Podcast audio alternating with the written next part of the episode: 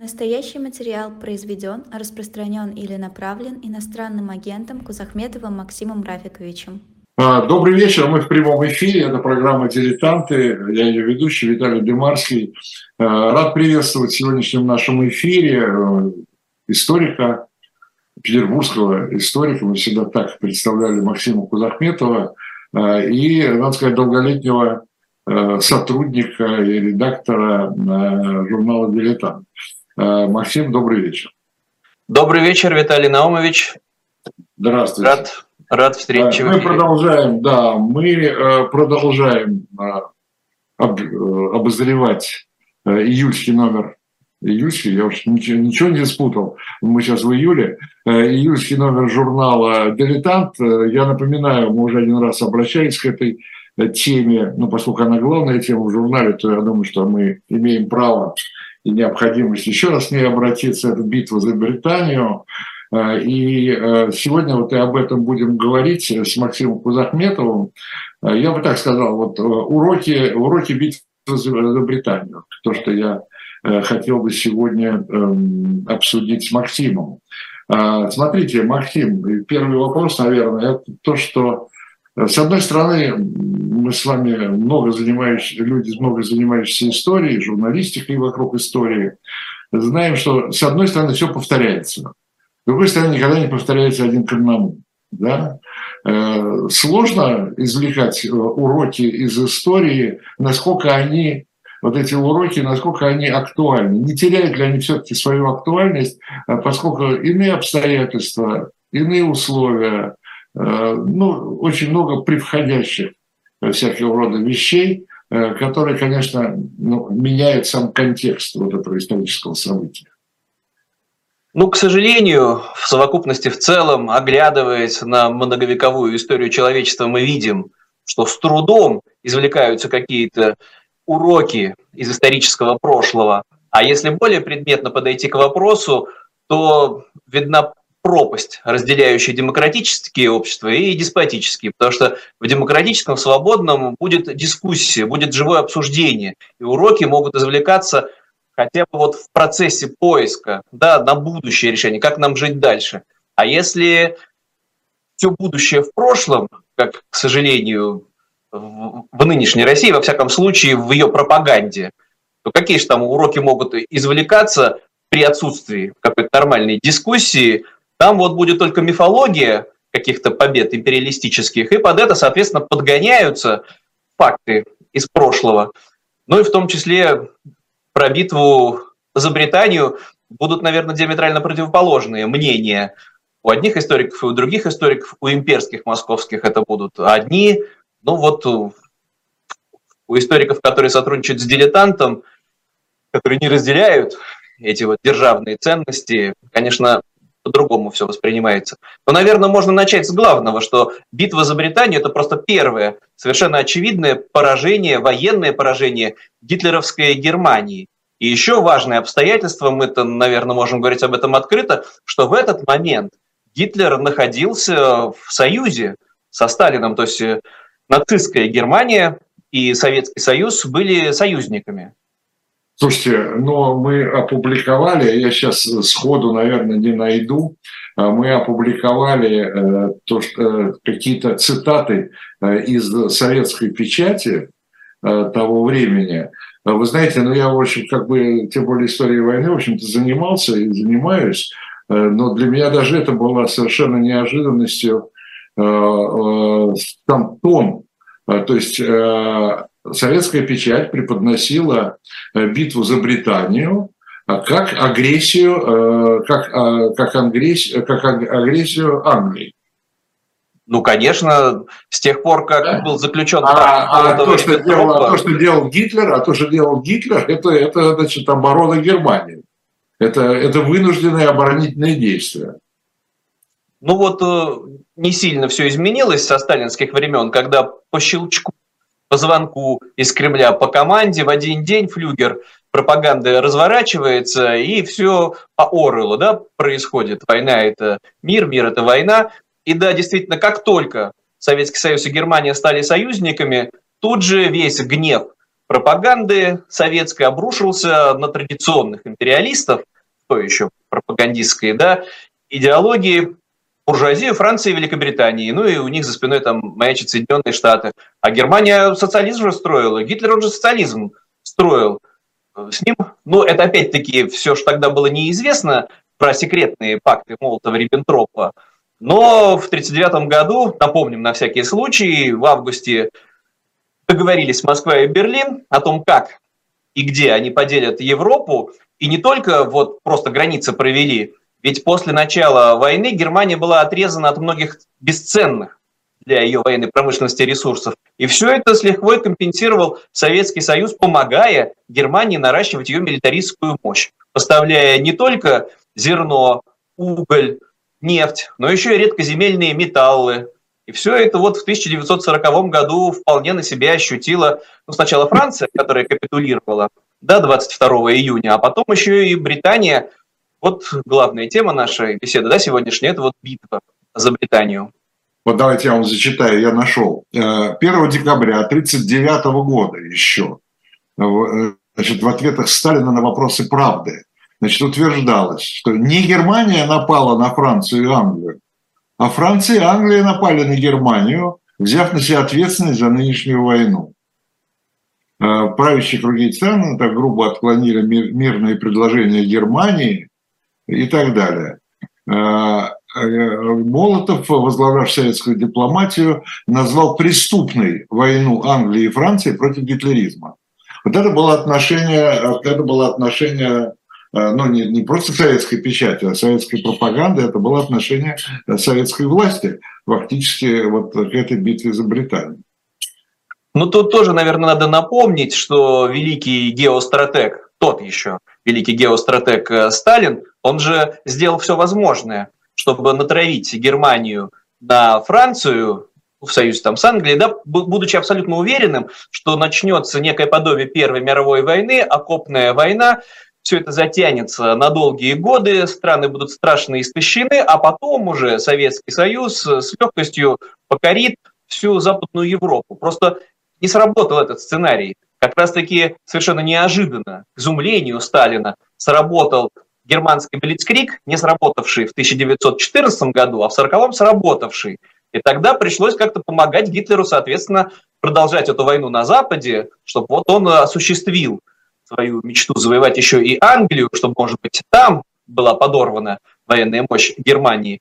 Соответственно, помогая ему всячески в этой битве за Британию. Ну и, соответственно, и идеологически все это объясняя советским гражданам, изумленным таким поворотом. Несчастье скорее в том, что впоследствии, уже после войны, это же все не публиковалось лишний раз. Лишний раз даже доступ к этим газетам был непрост, в том числе и к газете «Правда». А потом все опять переписано было, и все преподнесено, что советский народ всегда... Всегда вот верой и правдой служила идея социализма, ну и народная у нас, соответственно, всегда была власть. И вот только и мечтали, как бы вот нам поскорее освободить Европу от буржуазии, от нацистов, не вообще не упоминая о фактическом союзе с Гитлером. Ну да, ну понятное дело, хорошо известная история с этим пактом, который долгие годы вообще отрицался его существование только вот благодаря там, Горбачеву, Александру Николаевичу Яковлеву, в годы перестройки это все выплыло уже в публичное пространство, и, наконец-то, все факты были признаны. Что не мешает, впрочем, сегодня опять пересматривать отношение к этому пакту и пытаться его представить как дипломатический, по-моему, даже такая формулировка появилась относительно недавно, в последние годы, что это огромный дипломатический успех Советского Союза. Ну, ладно, это мы оставим, так сказать, на совести российских там, историков и околоисториков, и политиков, кстати, поскольку история у нас такая, инструмент политики стал, то давайте все-таки вернемся туда, к, к Британии. И что предшествовало, собственно говоря, это, это, этой битве? С одной стороны, так называемая политика умиротворения, и надо признать, что, конечно, Европа, ну и две основные, две основные силы европейские, это Франция и Англия, э, ошибочно, да, рассчитывали все-таки умиротворить Гитлера, ну, мы знаем и про Мюнхен, и, и, не верили, и не верили в то, что Гитлер, значит, сможет и, значит, оккупировать Францию и напасть на Англию, считая вообще-то вот это нападение на Англию, это же было только предисловие, что называется, да, там была готова операция по захвату. Сначала должна была быть воздушная атака, воздушная война, после которой уже должна была быть оккупация британских островов. И вот второй этап этой операции не получился, потому что проиграли первый этап. Да? Но сама вот эта политика умиротворения, конечно, надо признать, она, конечно, была ошибочной, и надо отдать должное, а это, по-моему, сделали блистательно прошлую неделю назад Алексей Венедиктов с Владимиром Рыжковым, говоря о личности Уинстона Черчилля. Так вот это сделал Черчилль, который... который буквально, ну, заставил, не заставил, но, но заставил в каком-то смысле, в частности, британскую политику, где были довольно сильные и вот эти мирот... миролюбивые, миротворческие такие настроения, с одной стороны. С другой стороны, были очень сильные и прогерманские настроения в английской, в английской элите, во всяком случае, такой монархической.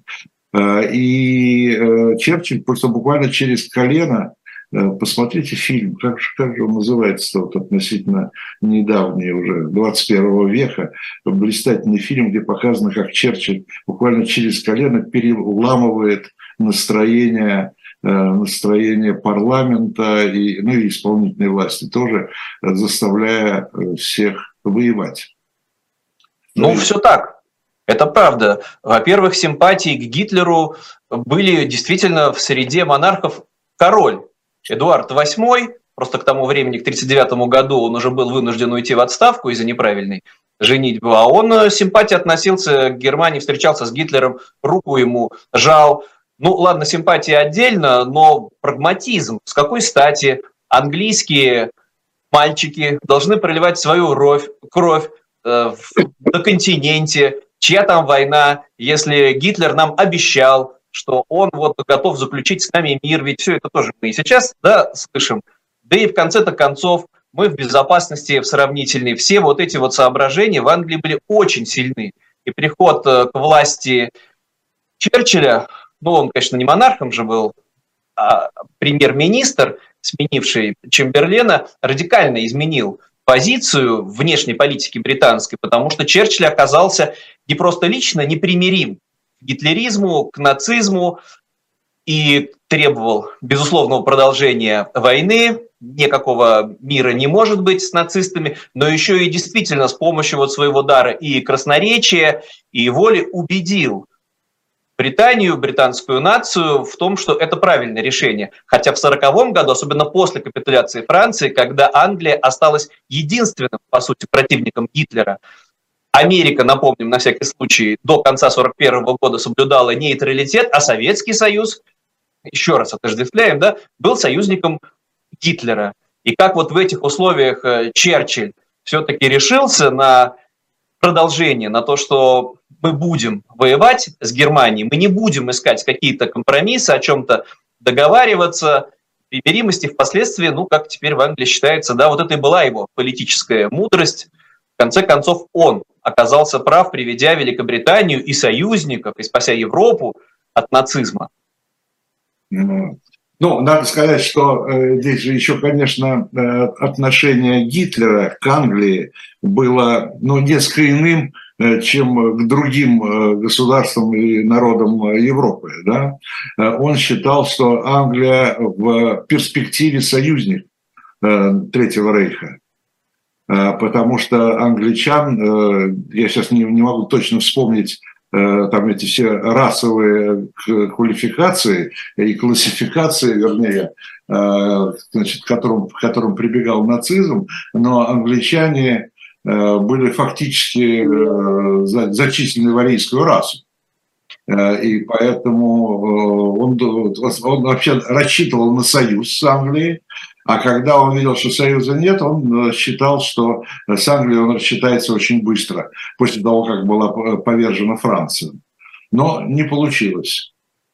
Ну вот это и было первое серьезное испытание Черчилля на посту премьер-министра, на посту главы государства, битва за Британию. Потому что, да, у немцев было несколько идеологических соображений, ну вот, переходя уже непосредственно к событиям, нельзя форсировать Ла-Манш, потому что будет противостояние самым сильным флотом, военно-морским флотом той эпохи, британским, не взяв под контроль воздух. То есть для начала надо было обеспечить господство в воздухе, подавить британскую авиацию, а потом уже переходить ко второй фазе. Да, была разработана операция «Морской лев», уже по форсированию Ла-Манша, по высадке десанта, по захвату плацдармов, когда в дело вступают уже сухопутные части.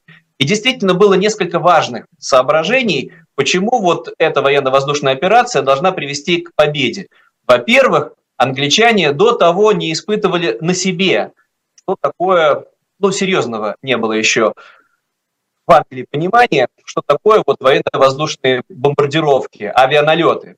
Это даже, кстати, позже, после битвы Британии, произошло вот разрушение Ковентри, например, да, драматическое, что это психологически должно подействовать. И у Гитлера были серьезные соображения, опираясь на события еще Первой мировой войны, когда были первые бомбардировки Англии в две тысячи четырнадцатом году, еще с дирижаблей, они имели потрясающий психологический эффект.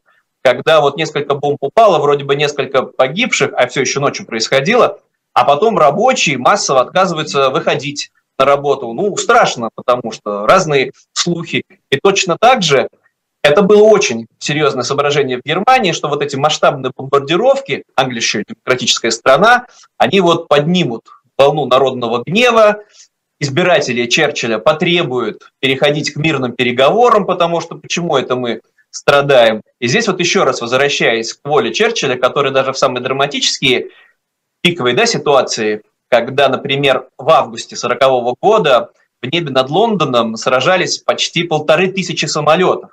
Это самый крупный воздушный бой, однодневный в истории. И вот после этого, опять-таки, когда казалось, ну мы не можем противостоять военной мощи Германии, каждый раз на всех этих совещаниях Черчилль говорил, мы будем дальше сопротивляться. И заставил, ну так, забегая вперед, Гитлера в итоге отказаться и от массированных налетов на Британию, и отказавшись в итоге, отменив операцию «Морской лев», отказавшись вообще от планов завоевания Германии, это уже в начале сорок первого года, и вот переориентировавшись на восток, чего Сталин не ожидал. Ну да, да, и никто этого не ожидал, и вот этот вот расчет диктатора на то, что он имеет дело со слабаками, да, сейчас вот мы там за, за два, за три дня все сделаем, на, на это же, так сказать, на, на это же наткнулся, на, на самоуверенность, собственно, наткнулся и Гитлер. Ну, есть вот, кто не извлекает историю, особенно у кого диктатура, кому кажется, что, во-первых, головокружение от успехов. Ну, все, все в моих руках, кажется, что все в моих руках, да. Заходи. Сначала легкие победы, головокружение от успехов, потом понимание того, что у меня больше танков, у меня больше самолетов, а потом вот это разочарование и поиск, соответственно, внутренних врагов, значит, это нож в спину, значит, это предатели. Все повторяется вот в кремлевской идеологии на сегодняшний день, потому что у нас есть подавляющее господство в воздухе, превосходство в бронетанковой технике, потом что-то на фронте идет не так, значит, во всем предатель виноват. Никакой же диктатор не скажет, это я вот ошибся, это мои генералы бездарные. И возвращаясь вот к Англии, к битве за Британию, там же немцы экспериментировали поначалу, сначала пытаясь просто выманив, подняв воздух, заставив британцев подниматься в воздух, одержать над ними победу в воздушных боях. И выяснилось, что британские летчики хорошо обучены, и не получается вот просто расстреливать их там из немецких истребителей. Я боюсь погружаться в технические подробности. Более того, все-таки сами по себе летчики редко погибали, даже будучи сбитыми. Многие выбрасывались с парашютом, а летчик, совершивший несколько десятков вылетов, это очень опытный и полезный военный. Так вот, так как все происходило на территории Британии, я не знаю, о чем думал Гитлер, выяснилось, что сбитый британский летчик и немецкий летчик, выбросившийся с парашютом, дальше оказываются в разных э, ситуациях. Британский может чуть ли не в тот же день вернуться на аэродром, сесть в новый самолет и снова совершить вылет, а немецкий попадает в плен. Это на каком-то этапе настолько поражало, ну, Геринга, да, командующего Люфтваффе, самолеты как раз-таки производились достаточно быстро. В Англии даже в большем количестве, по несколько сотен в месяц. И истребителей, и бомбардировщиков, тоже разные стратегии менялись. Но Германия не могла с такой скоростью восполнять потери в опытных летчиках. А новичок, ну вот, напомним, там, даже там взлететь-то может быть не фокус, а сколько времени надо учиться, чтобы садиться на самолете и не повредить его. Так вот, в воздушном пространстве быстрой победы одержать не удалось. Хорошо, тогда немцы принимают другое решение. Надо уничтожать самолеты на аэродромах с помощью вот этих вот налетов. И это все очень тоже в параллелях близко, потому что советские историки потом нам объясняли, почему вот в сорок первом году это катастрофа, потому что немцы организовали налет на наши аэродромы, коварный, вероломный, и тут-то мы почти без авиации и остались. А у Советского Союза военных самолетов было больше, чем у всех остальных стран мира вместе взятых. Так это не так. Это вот в своих книгах Солонин блестяще доказал. Поврежденный на земле самолет – это вовсе не то же самое, что поврежденный в воздухе. Что бы у него там ни произошло, перебитый бензопровод или повреждено рулевое управление, все это на земле, это можно опять чинить. И это не сработало. Потом немцы попытались перенести, соответственно, воздушные удары уже по заводам, где производятся самолеты. И тут вот надо перейти к еще одной очень важной вещи, это когда, какую роль могут играть технологии, да, вот в прогрессивных странах, а не в отсталых, где все разворовано и сплошная коррупция, опять проводим параллель, да, с двадцать первым веком, где все только мультики рисуют.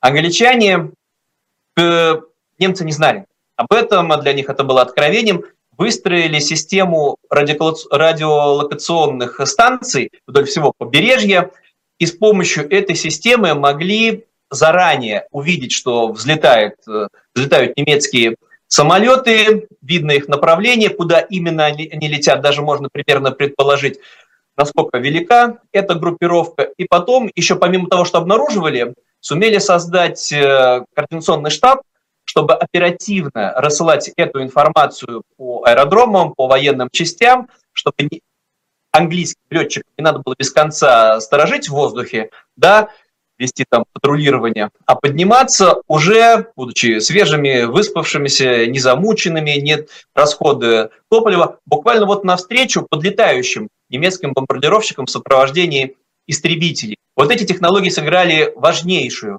роль.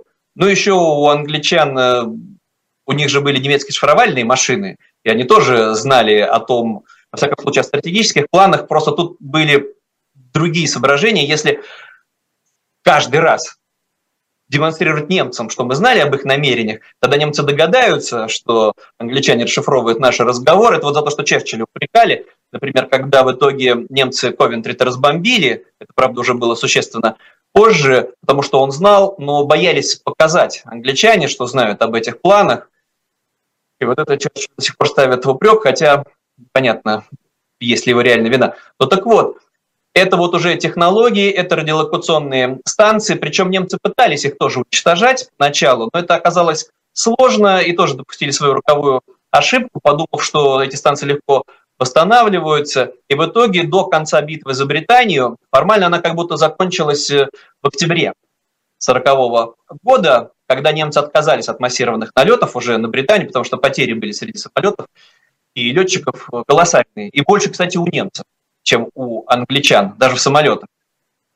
Так вот, к тому моменту, еще раз вот повторюсь, по технологиям англичане знали практически все. За вот, ну там этого времени хватало, за полчаса, да, до прибытия немецких самолетов. Это знаменитая «Энигма», да, мы об этом тоже пишем, конечно, и в этом номере журнала. Мне кажется, есть еще один, еще много, много здесь тем, много вопросов вокруг этой битвы за Британию. Есть еще одна тема, мне кажется, очень важная. Она немножко всегда звучит так это абстрактно и неконкретно, да, вот это воля народа, то, что называется, да. Как они, как ее высчитывают, как, как, на, ее, как, ее, значит, как на нее посмотреть. Но это невероятно важный фактор был э, волонтеры, да, там, э, эти добровольческие, там, э, добровольческие бригады и группы по, э, по выявлению, значит, немецкой, немецкой авиации, э, куда там, где они начнут, собираются бомб, значит, бомбардировки свои, бомбежки устраивать и так далее, и так далее. Королевская семья, будущая королева Елизавета, которая реально служила в армии. Да, тогда. Там, понятно, что не на передовой, и за штурвалом самолета она не сидела, но она в военной форме была. Это невероятно важно для, ну, для воли э, людей. Значит, это значит, что страна не сдалась. Да? А страна готова была путем жертв, в том числе себя принося фактически в жертву, была готова отстаивать свою свою свободу и независимость, как у нас говорят, да, свою, свою страну, свою, за свою родину, сражаться, ну, кто чем может, что называется. Это тоже важный фактор, как раз-таки в конце битвы за Британию это был последний, может быть, шанс у Гитлера заставить Британию пойти на уступки, заставить Черчилля или заставить британский народ поднять какой-то бунт. Это когда бомбардировки были перенесены уже не на аэродромы, не на военные предприятия, а, а фактически на города, которые во многом, кстати, и слабее защищались, когда можно было, ну, как казалось, безнаказанно, и ночные бомбардировки стали уже активно применяться, и уже сознательно наносились удары по объектам культуры. Да, с одной стороны, это варварство, а с другой стороны, ожидалось, что если англичане увидят, как пылает какой-то архитектурный шедевр, знаменитый собор, которому сотни лет, но тут-то они точно уже готовы будут встать на колени, все что угодно, только вот не, не, не вот это.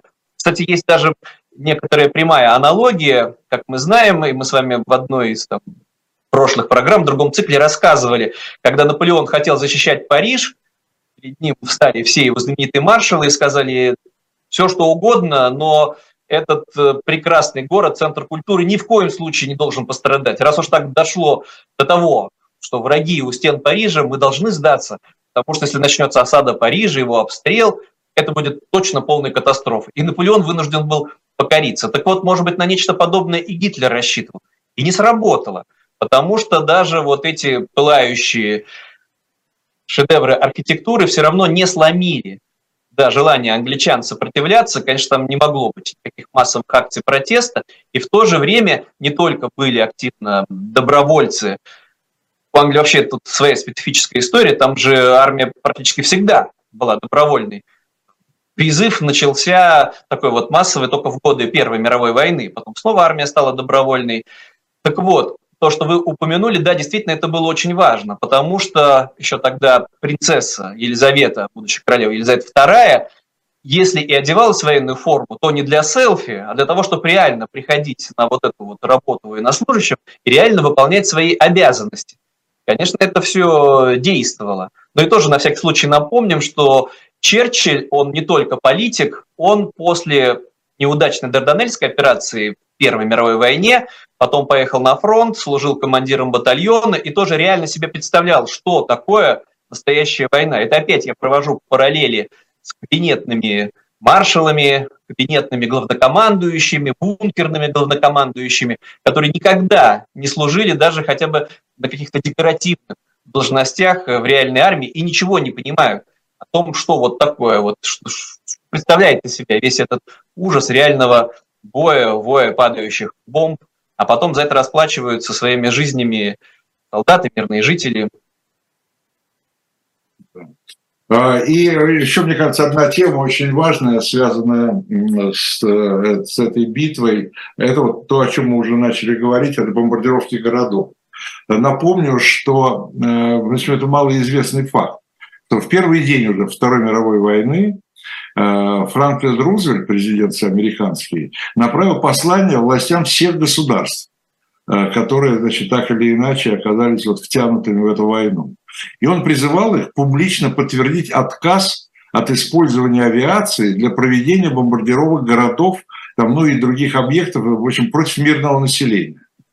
И, кстати говоря, тогда и Гитлер ответил на этот призыв Рузвельта, сказав, что я согласен, там, вот я сейчас найду эту цитату, вот она, я согласен с вашим предложением, конечно, с тем условием, что и противник тоже будет придерживаться тех же правил. А потом уже даже у себя внутри страны Гитлер говорил, я не хочу войны против женщин и детей. И я отдал приказ командованию Люфтваффе подвергать ударам только военные цели. Все заявления, значит, там, это уже я читаю из нашей статьи, все заявления оказались пустыми словами. Это действительно так, потому что когда дела не идут, когда дела идут плохо, уже никто не смотрит мирное население, немирное население, без разбора начинаются вот эти бомбардировки. В какой-то степени это очень сложный такой этический вопрос по поводу того, что, так сказать, чем отвечать на такого рода действия, потому что до сих пор, уже сколько лет прошло, до сих пор идут дискуссии вокруг бомбардировок Дрездена. Имели ли право союзники тогда вот так поступить с городом, в общем, фактически сравняв его с землей? Союзнические, союзники говорят, что... говорят, что там были военные объекты, что и так далее и тому подобное. Конечно, пострадали не только военные объекты, но где-то подспудно это было еще и ответом на, на Ковентри и, и на другие города английские, которые подвергались в сороковом году вот этим адским совершенно бомбардировкам. Ну, к сожалению, это была реальная стратегическая ошибка, который, кстати, повторял такие же соображения Гитлера и Геринга, что вот мы после бомбардировки мирных городов, жилых кварталов заставим англичан либо испугаться, либо потребовать отставки правительства через выборы. Ничего подобного не произошло, англичане только, получается, сплотились, наблюдая вот это варварское разрушение. И потом американцы и англичане, когда бомбили мирные города, в Дрездене вообще не было практически никаких серьезных объектов, поэтому он и защищался гораздо слабее. Точно так же рассчитывали, что поднимется какой-то бунт, какое-то сопротивление Гитлеру, а в реальности только озлобили немцев, заставили их сопротивляться сильнее. Но на все на эти соображения вот есть мнение, что тем не менее, если все правильно использовать, вот пример Японии, два... страшных удара атомными бомбами по Хиросиме и Нагасаки заставили же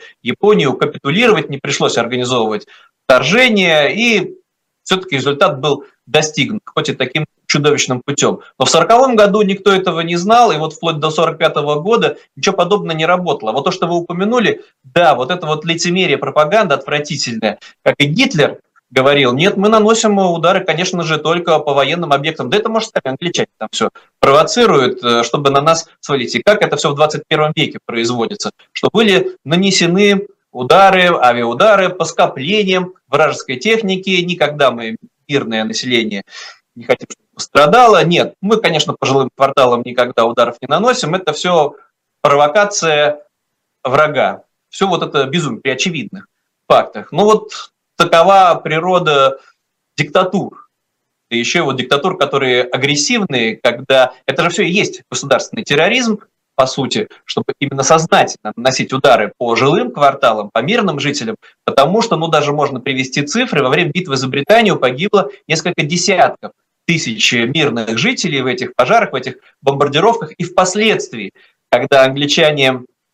уже не боялись вторжения, но немцы организовывали авианалеты. Ну вот Ковентри там, потому что действительно был крупный промышленный центр, было много предприятий, и чтобы вот э, хотя бы таким образом помешать Англии готовиться к открытию Второго фронта, да, гибли мирные жители впоследствии. Хотя, еще раз повторимся, формально битва за Британию, там по-разному, кстати, и немцы, и англичане оценивают, когда была завершена, но традиционно в октябре, когда немцы отказались от массированных авианалетов, потому что у них просто авиация кончалась, и летчики заканчивались опытные, а потом и операция «Морской лев» была отменена. Но и Англия отказалась вести все равно какие-либо переговоры через посредников, через поиск какого-то компромисса, и вот вплоть до сорок пятого года настаивала только на победе до конца.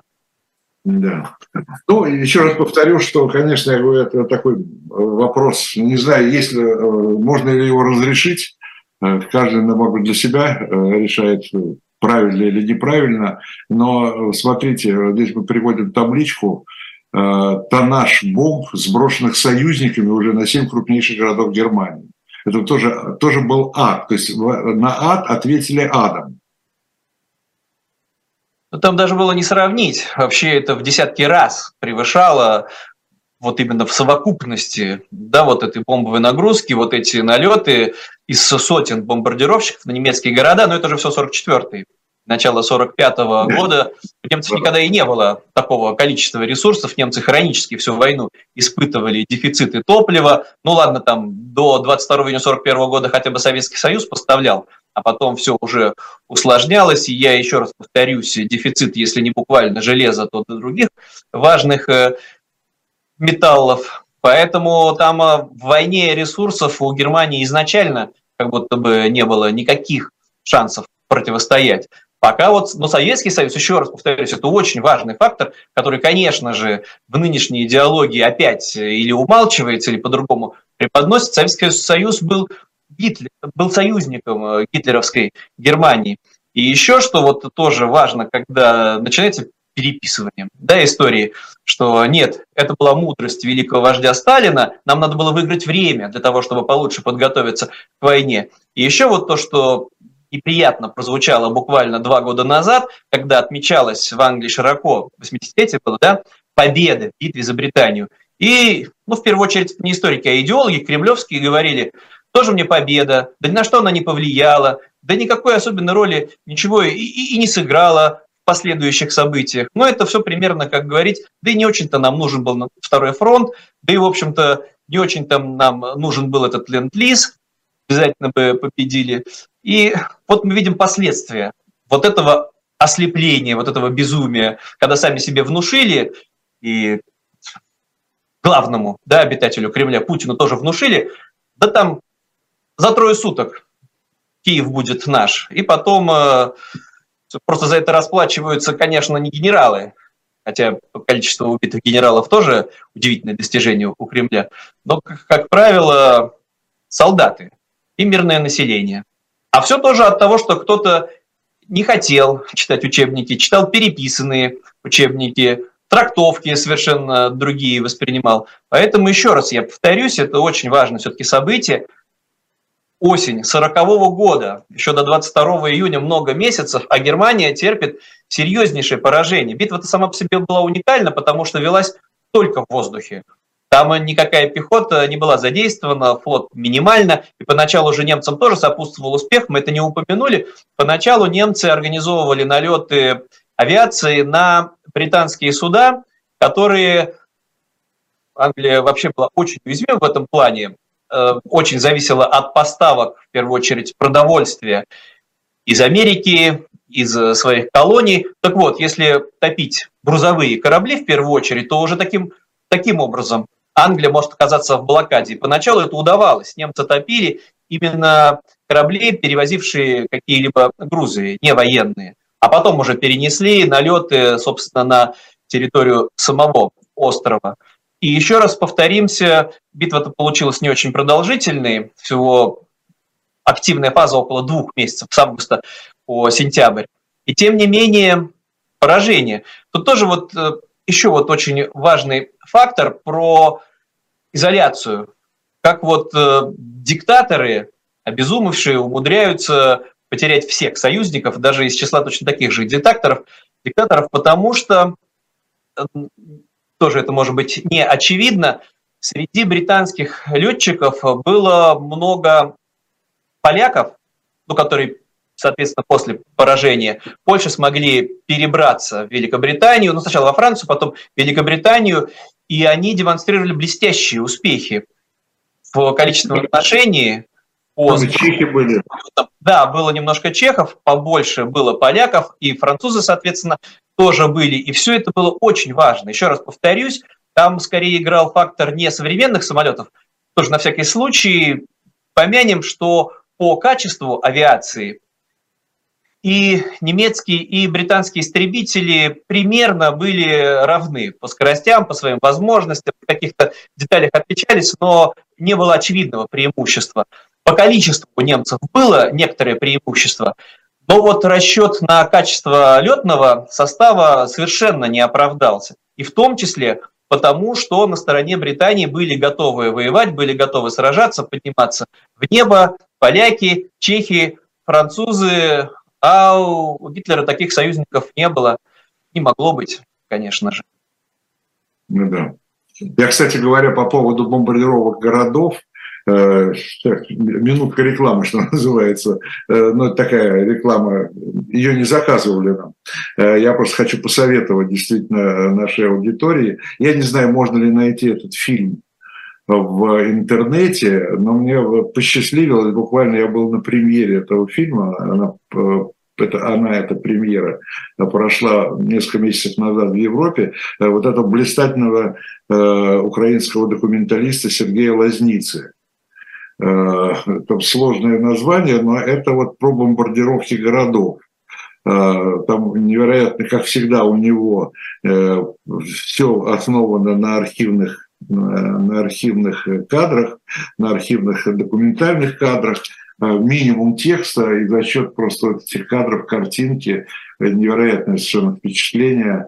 Там неважно, какие города, там немецкие, английские, там просто это фильм, такое предупреждение против вот этого самого факта, просто самого факта вот этой, вот такой, такого рода зверской борьбы с, с мирным населением.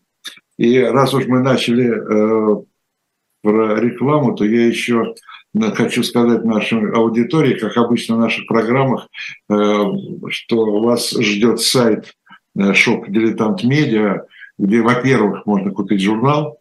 Журнал и самый свежий, и не, и не самый свежий. И хотя не самых свежих остается все меньше и меньше, это понятное дело. Вот, но пока еще вы можете там попробовать, если кто еще, тем более, собирает коллекции журналов, может быть, что-то вам не достает, попробуйте узнать или написать, там наши девушки всегда постараются помочь. И сейчас там помимо литературы, исторической литературы, сейчас еще появился такой в продаже памятный сувенир. Памятный сувенир, чисто дилетантский, я имею в виду дилетантский журнальный, это, это такие плакаты, рекламные плакаты различных номеров нашего журнала. Они будут, кто захочет, с автографом, с, на, с ручкой наготове уже сидит Алексей Венедиктов, он готов подписать все вот эти, все вот эти плакаты. Сейчас там есть, я знаю, пять плакатов, буквально по одному-двум экземплярам, только вот один, один плакат остался, там четыре экземпляра, все остальное там последние экземпляры. Это замечательный или подарок, или интерьерная деталь, памятный сувенир для себя, для кого-то. Ну, в общем, советую зайти и посмотреть. А мы с Максимом Кузахметовым возвращаемся к битве, к битве за, к битве за Британию. Итак, она закончилась тем, с тем, что вот этот вот морской лев не состоялся. Морской лев... Да, очень важно не просто подвести итоги, что Британия одержала победу, а и последствия этой победы. Немцы отказались от вторжения, от высадки сухопутных частей на территорию острова в Великобританию. Гер... Англия получила серьезную передышку, Гитлер отправил все свои дивизии, соответственно, на восток. И вот драматический июнь тысяча девятьсот сорок первого года, катастрофа просто военная, рушатся фронты, миллионы советских солдат в короткий срок оказываются в плену, немцы уже под Москвой, пройдя колоссальное вообще-то расстояние. И вот опять с параллелями до двадцать первого века, ведь мгновенно после того, как Гитлер напал на Советский Союз, Черчилль предложил свою помощь Сталину. Сталин не сразу вышел, как мы тоже знаем, с обращением. Нации, да, мы должны сплотиться, он еще паузу выдержал, был в шоке и в ужасе, как же так, великий геостратег промахнулся. Так вот, Черчилль был готов отправлять военную помощь практически сразу, были заключены еще до, даже формально еще не были заключены все эти договоры, еще даже не был придуман ленд-лиз, еще Америка не вступила в, во Вторую мировую войну. Это уже после, после, да, после Пёрл-Харбора состоялось. А Черчилль уже отправлял в Советский Союз, это получается через Ледовитый океан, через Мурманск, реальную военную помощь, потому что до конца тысяча девятьсот сорок первого года было отправлено в Советский Союз, например, почти тысячи единиц бронетехники. Не все дошли, это вот судьба этих конвоев, да, потому что немцы, захватив Норвегию, могли тоже топить эти корабли. И тем не менее сотни танков были доставлены в порты Мурманска, и некоторые десятки британских танков уже принимали участие в битве под Москвой. Но в мифологических фильмах, где все придумано из головы, например, про двадцать восемь героев памфиловцев, да, сама история придуманная, разоблаченная еще при Сталине, потом все это воспроизводится, там не будет профиля британского танка почему-то с красной звездой, да, на борту, потому что это все нам неинтересно, это все нам не нравится. Но я еще раз обращу внимание, что военная помощь стала оказываться, ну, практически сразу. Как только появилась возможность вот физически доставить эту технику, не надо было Черчиллю проводить сложные, запутанные заседания, а готовы ли мы поставлять вот танки защищающейся стране, стране, которая стала жертвой агрессии, а хорошо ли это, а не усилит ли это эскалацию, вот все вот эти печальные реалии уже двадцать первого века, а потом Британия только наращивала эту военную помощь, но потом еще подключились Соединенные Штаты, и эта помощь колоссальная, прекрасно была разобрана в цикле «Цена победы», буквально вот было пересчитано до каждой пуговицы, да, до каждой банки тушенки. Миллиардами поставляли банки тушенки в советскую армию. Только вот благодарная, это вот, с одной стороны, тупость, с другой стороны, преступная идеология, что ничего там, все это нам не надо было, а потом все это возвращается. А, так мы же сами победили, потом вырастает целое поколение бездарных генералов, которые этого не знают, не помнят и считают, что мы сейчас вот под красным знаменем просто бросим всех в мясной штурм, в пехотную атаку, проведем там идеологическую борьбу и победим. И не срабатывает. Мы всегда побеждали. А мы всегда всех побеждали, да, и никто нам был не нужен. И ничего не помнится про поражение в Крымской войне, про капитуляцию в Первой мировой войне, про унизительное поражение в русско-японской войне. Как вот вы лично там сталкивались, да, когда вам говорили, как проиграли русско-японскую войну. Не может такого быть. И про... все, и, соответственно... Это да, про и... Крым... Я тоже вспомнил про это же. Это про Крымскую войну мне сказали. Как про... про Крымскую войну. Проиграли, проиграли. Тогда, тогда не будем заниматься ею, раз проиграли. Это не считается. Ну а какие тогда потом уроки извлекать, если мы всегда всех побеждали? Шапками. Уроки, уроки как раз из поражений в первую очередь извлекаются, а не из побед. Победы тоже важны, не тоже важны, они, конечно, важны, но, но, конечно, в первую очередь вот такого рода уроки извлекаются из поражений, чтобы не повторять ошибок просто, вот и все. Ну, как мы видим, все это, еще раз повторюсь, это очень важно. Все это работает в демократическом обществе, где сменяется власть, где нет безумной цензуры, где читатель имеет возможность выбора, соответственно, сам может принять правильное решение, где открытые дебаты, или диктатура, где идеология, где только одно единственное правильное, истинное мнение звучит со страниц газет или из радиоприемника, или из телевизора, а потом ослепленные граждане идут на убой, превращаются в лучшем случае в инвалидов или все, гибнут бессмысленно. Я должен сказать, что у нас еще есть пять минут, мы еще продолжим эту тему, она очень важная по поводу последствий, да, и вот то, что англичане моментально пришли на помощь Советскому Союзу после двадцать второго июня сорок первого года, это очень важно. Меня вообще, знаете, это вообще это отдельный вопрос, который, мне кажется, еще даже так глубоко не, не изучался, хотя по, вроде про войну уже всем все известно. Вообще, вот каким образом, вот сейчас это уже кажется просто невозможно, после того, как мы прожили весь советский опыт, каким образом вот эти три основных союзника, да, в антигитлеровской коалиции было очень много стран, но три основные страны, я имею в виду Советский Союз, Англия и США, при таком различии общественно-политических систем да, им удалось э, в течение все-таки всей второй, ну, всей, э, не всей Второй мировой войны, а всей Великой Отечественной войны, да, начиная с сорок первого года, быть э, вместе. Э, в общем-то, это сотрудничество было удивительно честным, э, и никто никого не предал, да.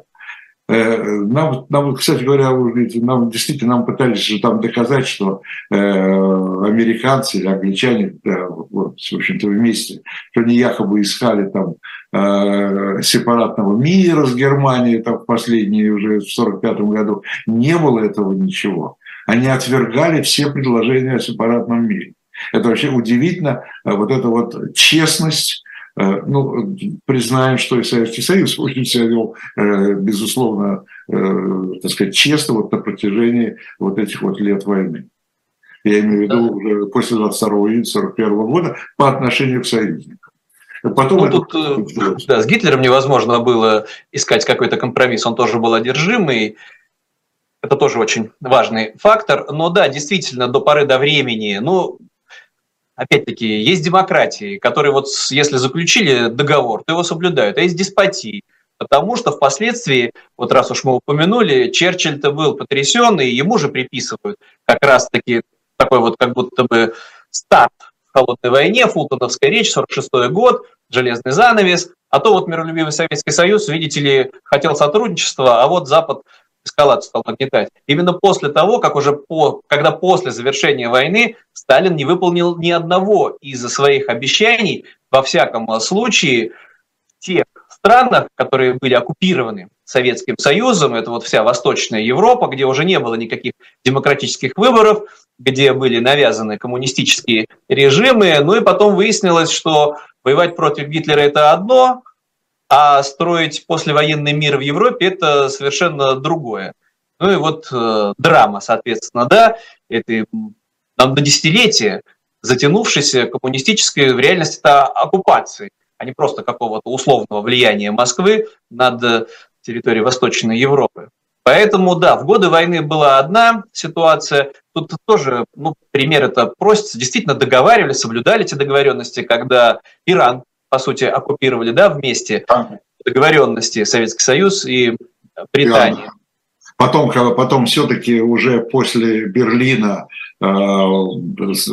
посылка на восточный, ну, на Дальневосточный фронт, да, тоже советские войска, когда вступили в войну с Японией, уже да, соблюдали.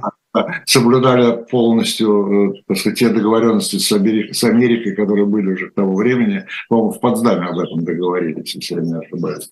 Но тут есть тоже уже интересная история. Если бы успели советские части оккупировать Хоккайдо, например, северный, да, крупный хотели, японский остров, хотели. Просто оказалось невозможно, а то бы устроили там еще... Ну, хотели, хотели и просили, и требовали. Ну, не требовали, но пытались договориться с американцами. Об этом. Да, не успели. А вот подводя итоги битвы за Британию, еще раз, вот все-таки это очень важно. Это была, во-первых, первая серьезная победа над Гитлером, а Советскому Союзу, конечно же, она как противнику во Второй мировой войне, противнику Германии, конечно же, очень пригодилась. И в том, что военно-воздушные силы Германии были серьезно ослаблены, и остался союзник, который поставлял военную помощь уже в сорок первом году.